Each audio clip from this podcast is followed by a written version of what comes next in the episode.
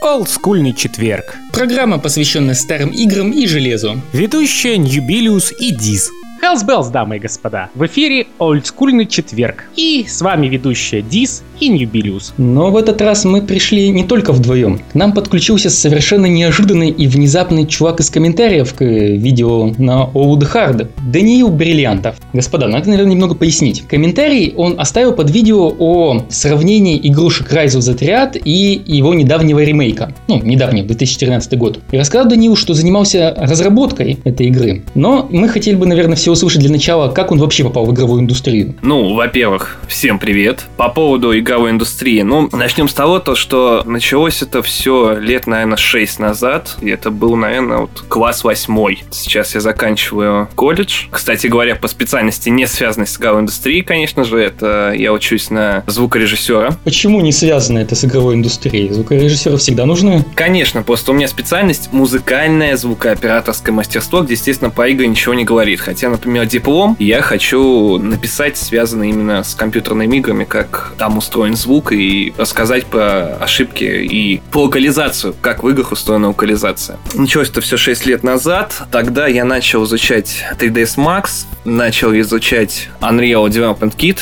по туторам, причем русским был такой чувак Ога Сода. Сейчас я не знаю, где он, но вот у него был прям отдельный сайт с интересными полезными туториалами, он так хорошим теплым басом рассказывал про все. И наткнулся я на сайт где какие-то там ребята, фанаты собрались, сделали ремейк Duke Nukem 3D. Назвали его Duke Nukem 3D Reloaded, и там у них, значит, была вкладочка вакансии, и, естественно, там был как раз аниматор нужен им был. И я, значит, с начальным уровнем 3ds Max, с начальным уровнем UDK, UDK, вернее, и диким желанием поработать в геймдеве, отправил им письмо, прикрепил видосик, где там я как-то так очень грубо, там секунд 5-6 я санимировал какой-то там пистолетик от первого лица и сказал, ребята, я хочу у вас работать. И спустя полгода там какая-то была переписка, она длилась очень долго, по времени большие промежутки были в общении. Вот, мне сказали, чувак, ты будешь с нами. И тогда началось мое путешествие внутри геймдева, как вообще все устроено.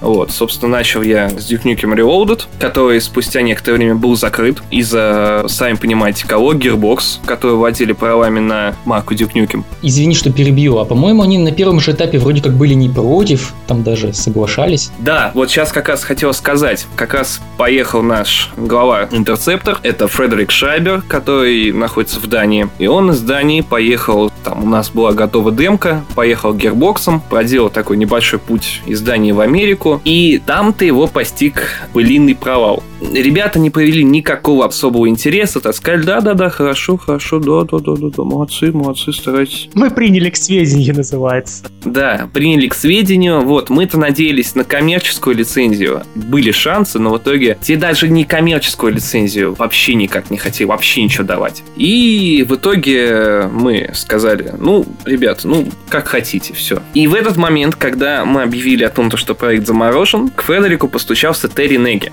Терри Неги — это руководитель Apogee Software. Сказал, ребята, давайте замутим, вот я даю вам права на Rise of the Triad, вот замутим коммерческий ремейк. И, естественно, мы тогда согласились. А это если вкратце говорить историю. Разработка вся Rise of the Triad шла полностью через интернет. Все, что у нас было, это был Skype, огромная собранная конференция. А на каком языке все происходило? На английском был сайт, а, форум, где мы писали весь прогресс. У нас каждый понедельник, каждого месяца, каждой недели было собрание в скайпе, где мы обсуждали, что было сделано, что надо сделать и так далее. И SVN сервер, где мы через него обновляли все игровые данные в ходе разработки. Порой ребята собирались в Дании, кто-то там приезжал, кто близко живет, и они засаживались в квартире Фреда с компами, то есть такой, знаешь, как будто one party из 90-х годов, только ребята занимаются разработкой. И сидели, занимались игрой. И вот так э, спустя целый год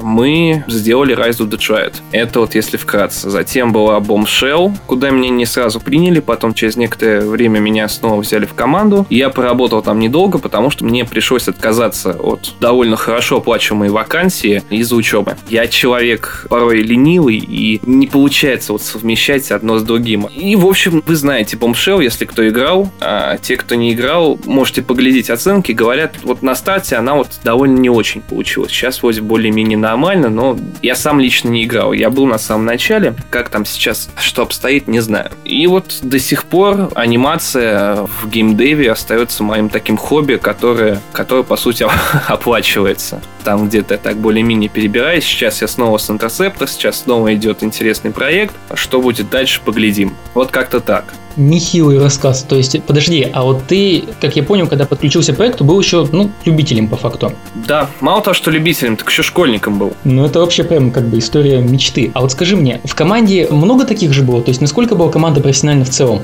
Да тот же, например, Фредерик, он только-только как бы там более-менее как-то постигал азы руководства и прочее, но из него достаточно, я могу сказать, очень хороший руководитель. Программисты были все такие скилловые, те, кто занимались моделями, тоже показывали очень хороший скилл. Я же был, ну, вот полностью любителем. Ну, ты там один такой был или было больше еще тех, кто пришел впервые? Точно сказать не могу. Я говорю за себя, да, я был там единственный самый младший. Все время разработки Duke Nukem, все время разработки Detroit, я был самый младший в команде. Ну, те, кто смотрел видео, знают, что у игрушки нашел ряд недостатков, у ремейка Rise of the но при этом, если узнать историю разработки, прям становится удивительным. Я бы даже уже их рассмотрел как некие достоинства, ну, местами. Ну, не все из них, но тем не менее, то есть команда сама собралась, сама организовалась. Многие большие коммерческие команды не могут распределенную настоящую разработку собрать, чтобы, ну, в смысле, такие там серьезные фирмы сделать, потому что не доверяют там или не могут правильно процесс сложно с удаленными людьми сделать. А здесь по факту вся команда удаленная, и проект, ну, в целом получился. Вау. Да, ты прав. Я сам немножко так удивлен, то, что вот игры можно просто разрабатывать, даже не видясь почти друг с другом, так, знаешь, из разных точек планеты. Я могу сказать пару интересных фактов. Вот, например, один из них, то, что у игры должна была быть еще приписочка после названия, о чем ты как раз-таки сетовал, Дима. Она должна была называться, по-моему, Rise of Detroit Awakening, что-то типа того. Но в итоге, спустя некоторое время, голосование команды было решено просто назвать Rise of Detroit. И все. То есть это не злобные маркетологи, на которых я сваливал, это просто коллективный разум. Да, просто решили. Сделаем вот так вот не надо никаких вот излишеств, просто оставим Rise of the Triad 2014 и все. Есть еще такой факт, то что во время игры там написано то, что все персонажи смоделированы, взяты лица с разработчиков игры. Например, та же самая Ти которая рыжая, она смоделирована с какой-то там гик-женщины, которая некогда была порноактрисой. Ее видосики легко гуглятся на соответствующих сайтах. Дис, будем оставлять ссылки на это? Нет, я уверен, что люди, которые действительно заинтересованы, сами найдут без всяких ссылок. Да, там, если что, в кредитах написано, кто кого играет. А, что еще можно сказать? Расскажи, а ты занимался анимацией чего именно? Я занимался анимацией всего того, что связано с первым лицом. То есть все, что происходит с персонажем от первого лица, полностью моя работа. Тот, кто делал все остальное, то есть анимацию персонажей, которые уже в игре находятся, то есть там как они передвигаются, боссы и так далее, делал аниматор из Беларуси. И мне очень повезло то, что это был человек, во-первых, он был, естественно, лидом, он был главным аниматором, языком. И я с ним мог общаться на своем родном языке, что мне очень помогало. Он научил меня работать с такой программой, как Motion Builder. Это одна из известных программ по работе, собственно, с анимацией, в основном с Motion Capture. Она очень удобная в использовании, и для персонажа анимации она очень сильно выручает. Вот за что я его довольно много благодарил. То есть всю анимацию игры сделали по факту два человека? Да. Офигеть. В игровой анимации на самом деле много копипаста, скажем так. То есть, например, когда у персонажа есть анимация бега и различного перемещения по локации, набор, набор анимации по перемещению с различным оружием, это обычно после те же самые анимации, только поменяли позу рук. Все. Логично. То есть там честная скелетная анимация, как вот в современных играх? Да, естественно. Ну, конечно, без всяких там излишеств, например, там всякой там инверсной кинематики, которые там, например, та же самая GTA использует. Там стандартная анимация, которая может быть в проекте. Это, считайте, модифицированный UDK, по сути. Ну, естественно, сильно приписан гиговый режим, куча всего еще, что делает игру уникальной игрой. Что делает the Triad, the Triad как отдельная игра. А ты еще вроде упоминал, что ты приложил руку к заставке новой RPG. Да, я тогда еще параллельно изучал After Effects, и я так ради забавы сделал заставку Interceptor Entertainment, когда вот это там начинает так это там, типа бз -бз -бз, такие глич-эффект. Вот. Я это сделал так чисто по фану, мне сказали, о, круто, давай допилим и попросим композитора нашего дописать еще к ней такую заставочку музыкальную. Я говорю, лады. В итоге сделал я интерцептор допилил, сделал Apogee, ну, собственно, как я в комментариях рассказал, то, что это было сделано мной и с косяком, который в итоге просто, ну, замаскировался под звук. Я не помню, чтобы я увеличил эту стрелку непосредственно в After Effects, но вот оно как-то так получилось и работает. То, что там вот сзади картинки вот этой Земли и космоса, это то, что первое я вел в Google и просто добавил. И все, готово. И еще делал анимацию для трейлера типа Duke Nukem 2 для iOS устройств. Там в начале и в конце это моя работа. То есть я занимался таким motion дизайном еще. Наверное, это все, что я делал для проекта. Анимация и motion дизайн. Как бы не могу здесь не добавить. Ух ты, оказывается, у Duke Nukem 2 есть порт на iOS. Да, но он, кстати, уже удален. Это было года три назад. По-моему, Gearbox удалили. Ух ты, у Duke Nukem 2 уже нету порта на iOS. Во-во. Я только сегодня об этом узнал. Посмотрел старое видео и увидел то, что ребята говорят, а что удалили-то? А, Gearbox удалили. А, ну ладно одумались. Возможно. Но вообще на самом деле нет. Я не понимаю, почему тут Gearbox, потому что на самом деле у них права принадлежат только на то, то что происходит, по-моему, после Duke Nukem 3D. То есть на игры прошлых лет, это Duke Nukem 1, Duke Nukem 2, которые, насколько я помню, назывались Duke Nukem. А там первый называл Nukem, угу. вторая уже Nukem. И потом в переизданиях первую тоже поменяли title. Вот, соответственно, у Gearbox нет, естественно, никаких, по-моему, на них прав как таковых, на все, что остальное остальное происходит с Duke Nukem, это уже, конечно же, лежит на них. А так это же похожая ситуация есть с... Э, раньше Apple же продавал у себя на сайте, я уже забыл, как это называется. Короче, пакет всех своих старых игрушек, начиная там с 80-х годов и заканчивая там 98-м, что ли. И сейчас тоже его убрало из продажи почему-то. Это который Apple же Throwback Pack или какой-то отдельный? Он как-то по-другому назывался. Я даже на него обзор делал, но что-то забыл. И не 3D Realms Anthology. А, 3D Realms Anthology, да. А вот насчет этого не знаю, это было в период бомшоу, когда по-моему, уже ушел, а они только-только делали его процессе такой вопрос. Ты говоришь, что все было исключительно по нету. Но все-таки, в конце концов, я так понимаю, что работа все-таки оплачивалась. Какой-то еще контакт же был, там, допустим, телефоны, номера или что-то в таком подобное? Или вообще чисто анонимно? Ну как, у нас, естественно, был контакт. Ну, в основном с контакт только по скайпу по фейсбуку. И на форуме. Все, больше мы более никак не общались. Единственный раз не позвонили на телефон они, но это было из-за того, что, по-моему, мне скайп просто переадресовал звонок, а меня просто дома не было. Это был единственный раз. Причем были дикие лаги, я вообще не понял, что они говорят, такой сказал, guys, guys, I just, I need to go, when I got home, I call you as soon as possible. Все, ты, кстати, английский язык учил в процессе уже общения или заранее уже был приличный уровень? А, ну, с английским не сказать то, что у меня было как-то все прям дико плохо. То есть был какой-то еще, да, ну, какой-то такой более-менее начальный разговорный уровень. Естественно, я его подлатал постепенно, используя Google переводчик. Чем больше мы в итоге общались на так называемых митингах, на вот этих вот собраниях, это было полезней для моего разговорного английского. Сейчас я уже, ну, прям полностью понимаю, о чем мне говорят, могу как-то более ясно выразить свои мысли. Так что да, я обучался также. Ну что ж, можно добавить только для наших слушателей, что вот видите, если есть желание заняться в игровой индустрии, интернет и собственный опыт вам в помощь, всегда можно попасть в практически любую команду и заняться практически любым проектом. Да, и не обязательно иметь какие-то дико профессиональные знания, ну, изначальные. Или не обязательно иметь студии прямо у вас в городе какие-то. Был бы интернет и желание.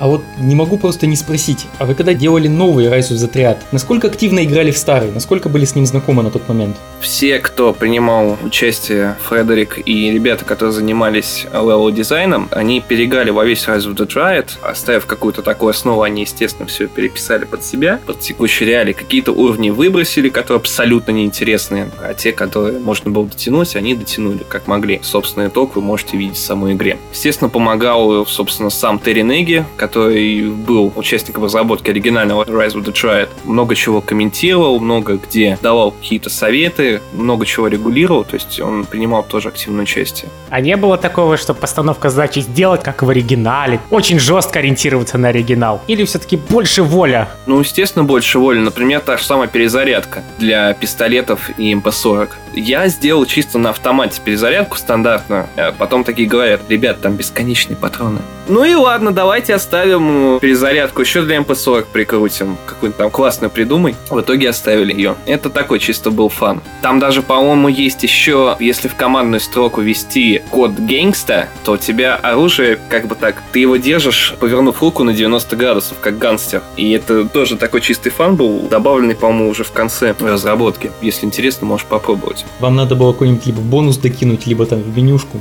Блин, забавно же. Да нет, перезарядка тогда в мозг вынесла. Хм, перезарядка. Хм, патроны не заканчиваются. Блин, что за... Да, да, да, да, да. Это так, добавлено чисто ради фана, все, естественно, все это отметили, что было, ну, приятно. Причем перезарядка двойных пистолетов, я ее подсмотрел у какого-то там ютубера, который делал для КС Counter-Strike Source оружие, скины своей анимацией, ну, типа под стиль Modern Warfare 2, детализированные и прочее. Него там была подобная перезарядка глоков, пистолетов, пулеметов. Вот, и такой, ну, давайте я сейчас тогда вот сделаю пистолеты, просто будет обоймы кидать, пистолеты опускать на них очень быстро и передергивать как-то затвор, я не помню как. В общем, верхнюю часть, как Морфеус матрица, по-моему, в третий, там они в лифте едут, и он типа заряжает этот элемент тоже добавился в итоге в общую картину. И получилась вот такая вот забавная перезарядочка.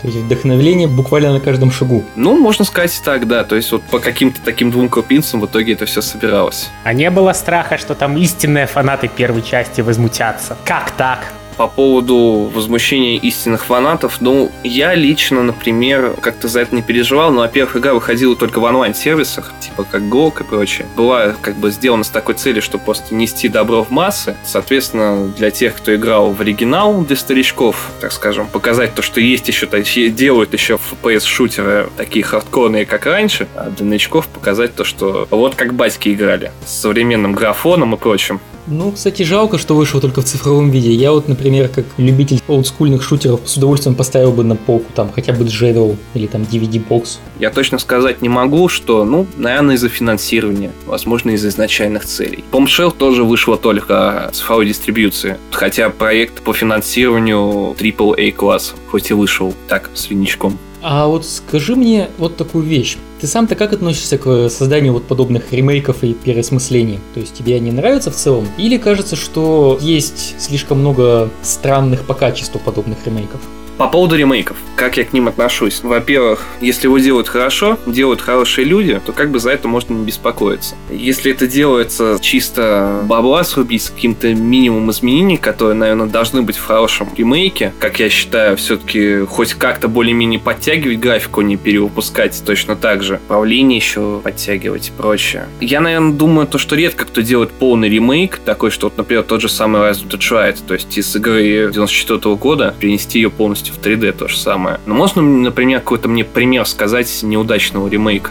спорный, на мой вкус, получился Painkiller HD. Он получился вроде бы и то же самое, вроде бы и знакомые локации, но при этом локации намного меньше, чем в оригинале. Ну, в общем, я про это видео уже целое снимал с удивлением. Почему игра по графике-то вроде лучше, а по всему остальному как-то не всегда. То есть при этом прошел какую-то редакцию в плане уровней? Ну, он формально это продолжение, то есть там по сюжету тот же персонаж возвращается на старые локации, но при этом самих локаций намного меньше, графон подтянут, конечно, но при этом, например, кровушка стала хуже. Я не знаю, как им это удалось, такая пластиковая.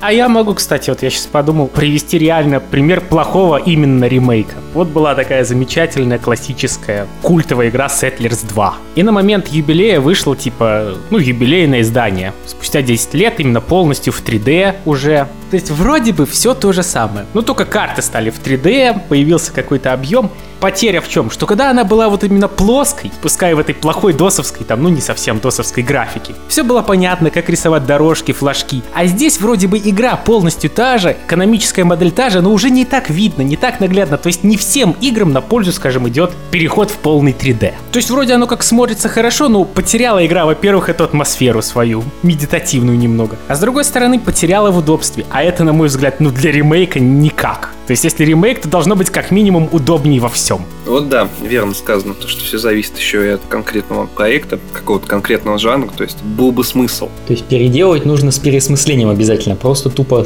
перекопипастить с улучшением графики это не то. Я к тому, то, что еще понимать, нужен ли смысл ремейка. То есть, может быть, в оригинал вполне играется. Да. Я, например, вот много видел комментариев тот же самый Макс Пейн. Все хотят, чтобы там, ребята, ребята, Ремоди, переделайте уже Макс Пейн, там, киньте там, Rockstar, ну хоть Rockstar, но киньте вы его на новый движок, там, с графоном и так далее, вот. А, а нужно ли это? Ну, я бы был рад, если бы наконец-то лица начали двигаться.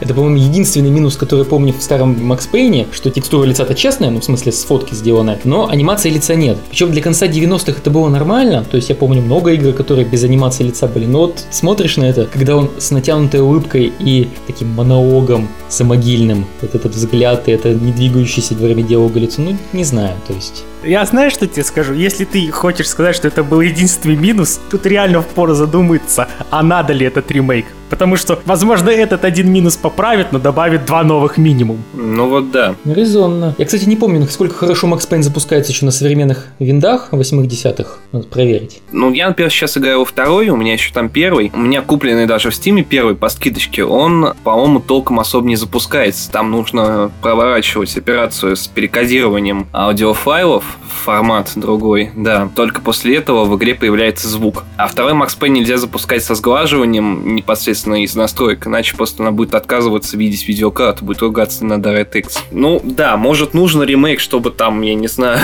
звук появился, чтобы там сглаживание заработало, но надо ли оно? Так нужен не ремейк, а просто порт. Патч. Нужен просто патч. Да, нужен патч. Так что, может, вместо какого-то там ремейка, может, резонно просто патч выпустить. По-моему, я, насколько знаю, Diablo 2 обновляли спустя какое-то время. Совсем недавно, кстати. Да-да, недавно вышел Diablo, и для StarCraft они тоже выпустили. М, даже так, ну вот. Так они его все еще и продают с сайта, в конце концов, в цифровом виде. Вторую Diablo и StarCraft точно, Warcraft 2, Battle.net вроде бы все еще. А вот про первую Diablo не помню, если он там или нет. Ну, не знаю, если первый Doom до сих пор продают, почему бы нет? Ну, первый дом сколько пересдавали. Ну, его сейчас продают с сурдспортами, опять же. Да, даже так. Вроде бы. Надо перепроверить, в конце концов. Ну, то есть у него уже были там называемый Виндум, Да. и он даже работает на современных, только у него перестает работать мышка. Нужен там патч. Так что, может, вместе с ним и переиздают. Какая мышка в первом Думе, ребята, окститесь.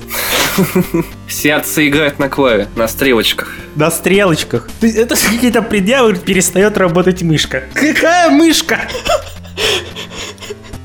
Не, ну вот просто серьезно, вот вы сейчас, если Doom запустите, вы будете без мышки играть? Я иногда играю в Doom 2 на стрелочках. Я, например, в Brutal Doom не могу играть без мышки. Там только вот как в шутерах должно быть все идти, потому что ты же там конечности отстреливаешь, там рубишь всех направо и налево. А вот аутентичный, с пикселями здоровыми, если запускать, ванильный только стрелочки. Ну, ванильный, да, конечно. Я сейчас чувствую себя среди вас самым ньюфагом. Я играю в Doom всегда с мышкой. С отключением этого передвижения, когда вперед-назад двигаешься мышкой. То есть ты маус-лук ты имеешь в виду? Да, я честный маусук включаю, с ним и автоприцеливание по вертикали убираю, да. Ну, мне так удобнее. В редких местах в Думе оно полезнее. Я вот когда писал про альфа-версию Дума, про бета-версию, ну, альфа-бета, там я находил места, вот сейчас надо перепройти оригинал проверить, в которых были моменты, когда с тебя сверху шпарит импы фаерболами, а ты их не видишь, и автоприцеливания их не хватает. Там редко, но бывает, там как-то хитрые закутки. Вот может быть в левом дизайне оно поправлено в релизе, но я вот уже не помню. По-моему, также местами есть. Они редкие, но они есть. И мне гораздо приятнее знать, что вот я могу вот с порога всех перестрелять. Там во втором Думе где-то есть момент, когда ты начинаешь в глубине колодца такого-то, я не помню, восьмой уровень там или двенадцатый, не помню.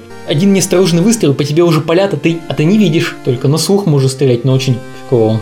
Может быть, так изначально было задумано, что нечего палить абы как. А, жесть, как она есть. Жесть, как она есть. Слушай, это то же самое можно еще докопаться. А помните, ребята, в 15 уровне второго дома где-то был уголок, где там текстура какая-то кривоватая. Да, все, упускаем ремейк, все. Да, ее вообще так не видно, но если очень так целенаправленно по карте шариться, можно заметить. Ну надо, надо, требуется ремейк, ну как так? Не, ну я чувствую, если такой момент есть, то в сурспортах наверняка есть галочка, позволяющая включить этот баг на место.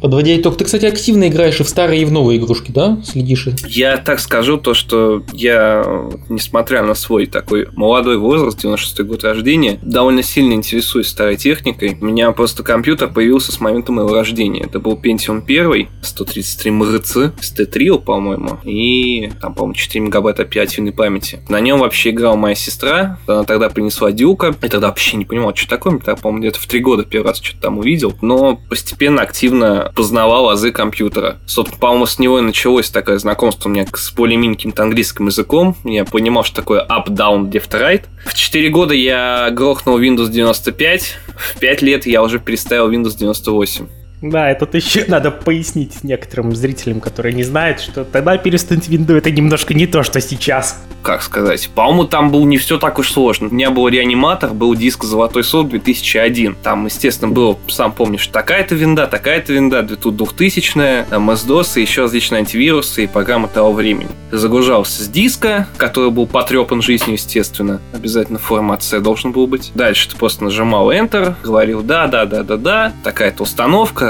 ждешь какое-то время, по-моему, там сколько она занимала? Минут 20, может даже 40. Слушай, винда 98 там или какая-то, я помню, час, и до часа доходил. Особенно, я не знаю, мне иногда ночью снятся, знаешь, в кошмарах эти барабанчики там были. И вот эта картинка с этими барабанами. Да-да-да-да-да-да-да. Что-то там применяем настройки. Я просто думаю, что если я в ад попаду, меня какой-нибудь там, не знаю, будет клоун с этими барабанами. А сейчас мы будем переустанавливать 98-ю винду. Бам-бам-бам. Каждый день будешь как переустанавливать. Нет, нет, нет. Ой. Во-во. Так сейчас-то восьмую винду нажать Next один или два раза, по-моему, устанавливая флешки. Да-да-да-да-да, ну да. А да, она все уже самостоятельно ставит. Уже исчез же, например, там выбор, какие там нужны функции. То есть тебе там, допустим, портфель не нужен. Сейчас портфель, по-моему, уже исчез-то. Портфель! Интересно, какая часть из наших слушателей понимает, о каком портфеле мы ведем речь? Нет, а у меня вот именно вопрос. Вообще, какая часть, даже кто его знает, что это такое, хотя бы им хоть раз в жизни пользовалась? Да-да-да-да-да. А вообще, что такое портфель? Для чего он нужен был? Так-то ясно. Это что-то было типа какого-то органайзера, там, я его два раза за жизнь открыл, и все, и понял, что где-то как-то мимо меня. Чё, по-моему, из нас троих никто тоже его не открывал. По-моему, это был обмен по локальной сети какой-то хитрый. Бог его знает. Ай, повод на выходные поставить 98 Windows, запустить портфель. То есть ты сейчас вот его запустишь и можешь даже такую сенсацию, что вот мало кто просто в свое время разобрался, на самом деле офигенная вещь. Зря вырезали. Ну как, у меня же лицензиозная винда, надо в саппорт написать. Скажите, пожалуйста, я недавно с 98 винды обновился по 10 Когда у меня всплыло сообщение в 98 винде, да? Да-да-да, и вот я не могу понять, куда делся мой портфель? Да-да-да-да-да. Нет, это даже можно петицию начать собирать. То есть пуск вернули, верните и портфель. То есть, да, можешь так в саппорте написать. Это, знаете, вы отобрали мой портфель, как будто кто-то вот кошелек на улице украл. Да-да-да. Такое же чувство потери. Да, так я, я ж тому, что еще иногда ж надо было дискетой загрузочной пользоваться 98-й винды. А вот нет, а я дискетами не пользовался, уже тогда диски были. По-моему, там что-то для восстановления даже это надо было. Господи, какое восстановление? Формат C заново устанавливаешь. Ну, это тебе повезло, что уже компьютер с загрузкой CD, а то еще не все умели. Да-да-да, нельзя было через BIOS поставить CD. Ну, у меня на то время купили топовый, там был уже сидюшник. У меня вообще отец, он по профессии инженер, много времени интересовался музыкой, то есть там он нас в городе собирал различные какие-то там эти микшеры, пульты, устраивал дискотеки вместо МДК. И он, я помню, спаял переходник от синтезатора с MIDI на компорт. И мог с синтезатора в компьютер на тот Pentium в Kickwell в MIDI-редактор вбивать различные мелодии, что было довольно, ну, вау. Прикольно, но вот немного странно, что на компорт вроде бы в звуковухах уже были эти MIDI-порты родные. Ням, в тех звуковухах еще не было. А, ну да, точнее могли и быть, но не у нас, как обычно. Это сейчас в современных звуковухах там те 10 MIDI-портов. Да, и то во внешних. Нет, но у меня лежат саундбластеры Т-16 там всякие фирменные, у них-то есть. Да? Вопрос, были ли, да, были ли в наших клонах, которые у нас ходили по рукам, это другой вопрос, как обычно. Не, не было. У нас было более тяжелое детство. Да уж. Я просто помню, интересный момент был, когда отец как раз перешел с первого пентиума на другой первый пентиум. Странно, но тем не менее. Там встроенная Yamaha была, звуковая карта. Вот не помню, был ли там MIDI-порт или нет, но там очень странно было, что приходилось как-то изгаляться с драйверами, чтобы под досом, в чистом досе, драйвера заработали, потому что это же не внешняя звуковуха, это встроенная, комп-то вроде как новый. Но игрушки-то все равно дозовские и старые. Переходный период. Кстати, я могу сказать, что я столкнулся с этим переходным периодом, когда начали встраивать звуковухи. Короче, Короче, на первый момент это было просто ужас по качеству звука. Любая из звуковуха, любая, вот любая, хоть там из мусорки достану, обычно лучше звучала, чем то, что было начальное встроенное в материнке. Ну, мы вот тут, кстати, с Дизом вспоминали про разгон, и вот у меня была как раз такая необходимость внешней звуковой карте, уже на более-менее современном компьютере, это был Celeron 1 с чем-то гигагерц. Я его разогнал через разгон, по-моему, шины, то ли множители. В общем, в результате поднималась частота встроенной этой шины PCI. В результате чего получилась странная ситуация. Внешние PCI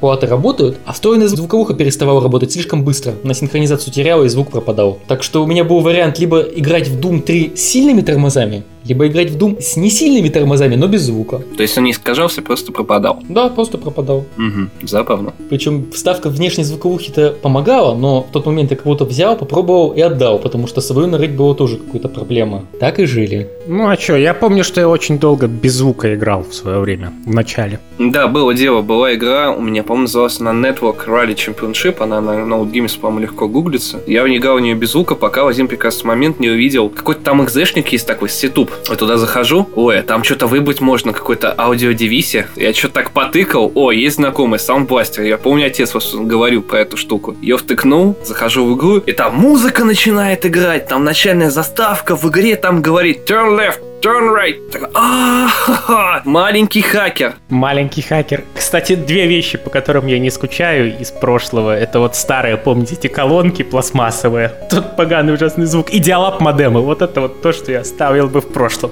Ой, WhatsApp будет диалог модель. Я в те же самые пять лет увидел то, что можно заходить в интернет. И я так, он пока был на работе, у меня весь день был включен модем. Я ему все деньги посадил. Лазил на какие-то рандомные сайты, абсолютно рандомные. Потом сестра под вечер залезла на сайт э, журнала «Молоток». Там я впервые видел какую-то флеш-анимацию. И потом приходит отец. Ну и чё? И чё это?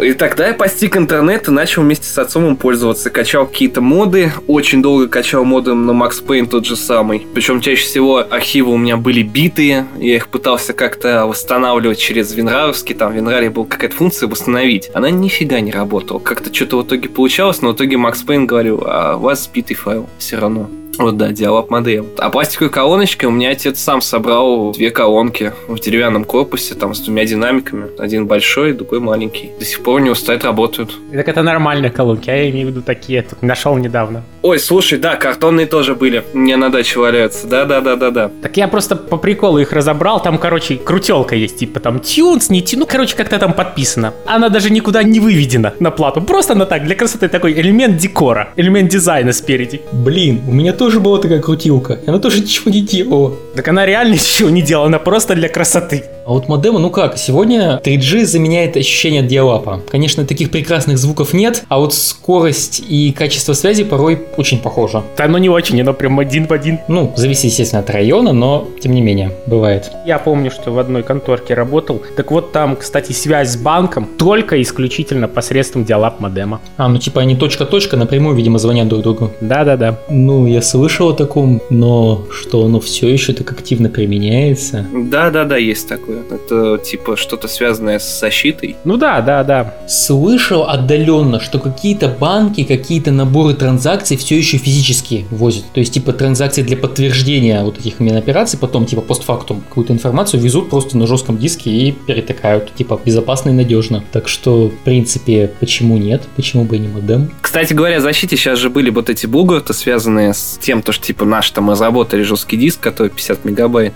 Это же та же самая защита, он по военному ГОСТу сделан. Не слышали? М-м. Я как-то пропустил. Наши разработали жесткий диск. Весит он 25 кг, такой в чемоданчике размером 50 мегабайт. Но суть в том, то, что это он не для рядового пользования. То есть он там стоит 3,7 миллиона рублей. И он сделан просто, ну, как скажем, там, с аппаратным шифрованием. Предназначен для хранения каких-то там военных данных. Ну, я не знаю, там тот же самый черный ящик в самолетах. Ну, то есть этим жестким диском можно забивать гвозди и кидать в пожары, и, видимо, он переживет все. Да, Вся защита должна быть суровой. Ну что ж, Даниэл, спасибо за интересную беседу. Вам спасибо, было приятно пообщаться. Да, спасибо, что пришел. Надеюсь, нашим слушателям тоже будет интересно послушать наше обсуждение. Ну а на сегодня это, пожалуй, все. До новых встреч, друзья. До свидания. Всем пока.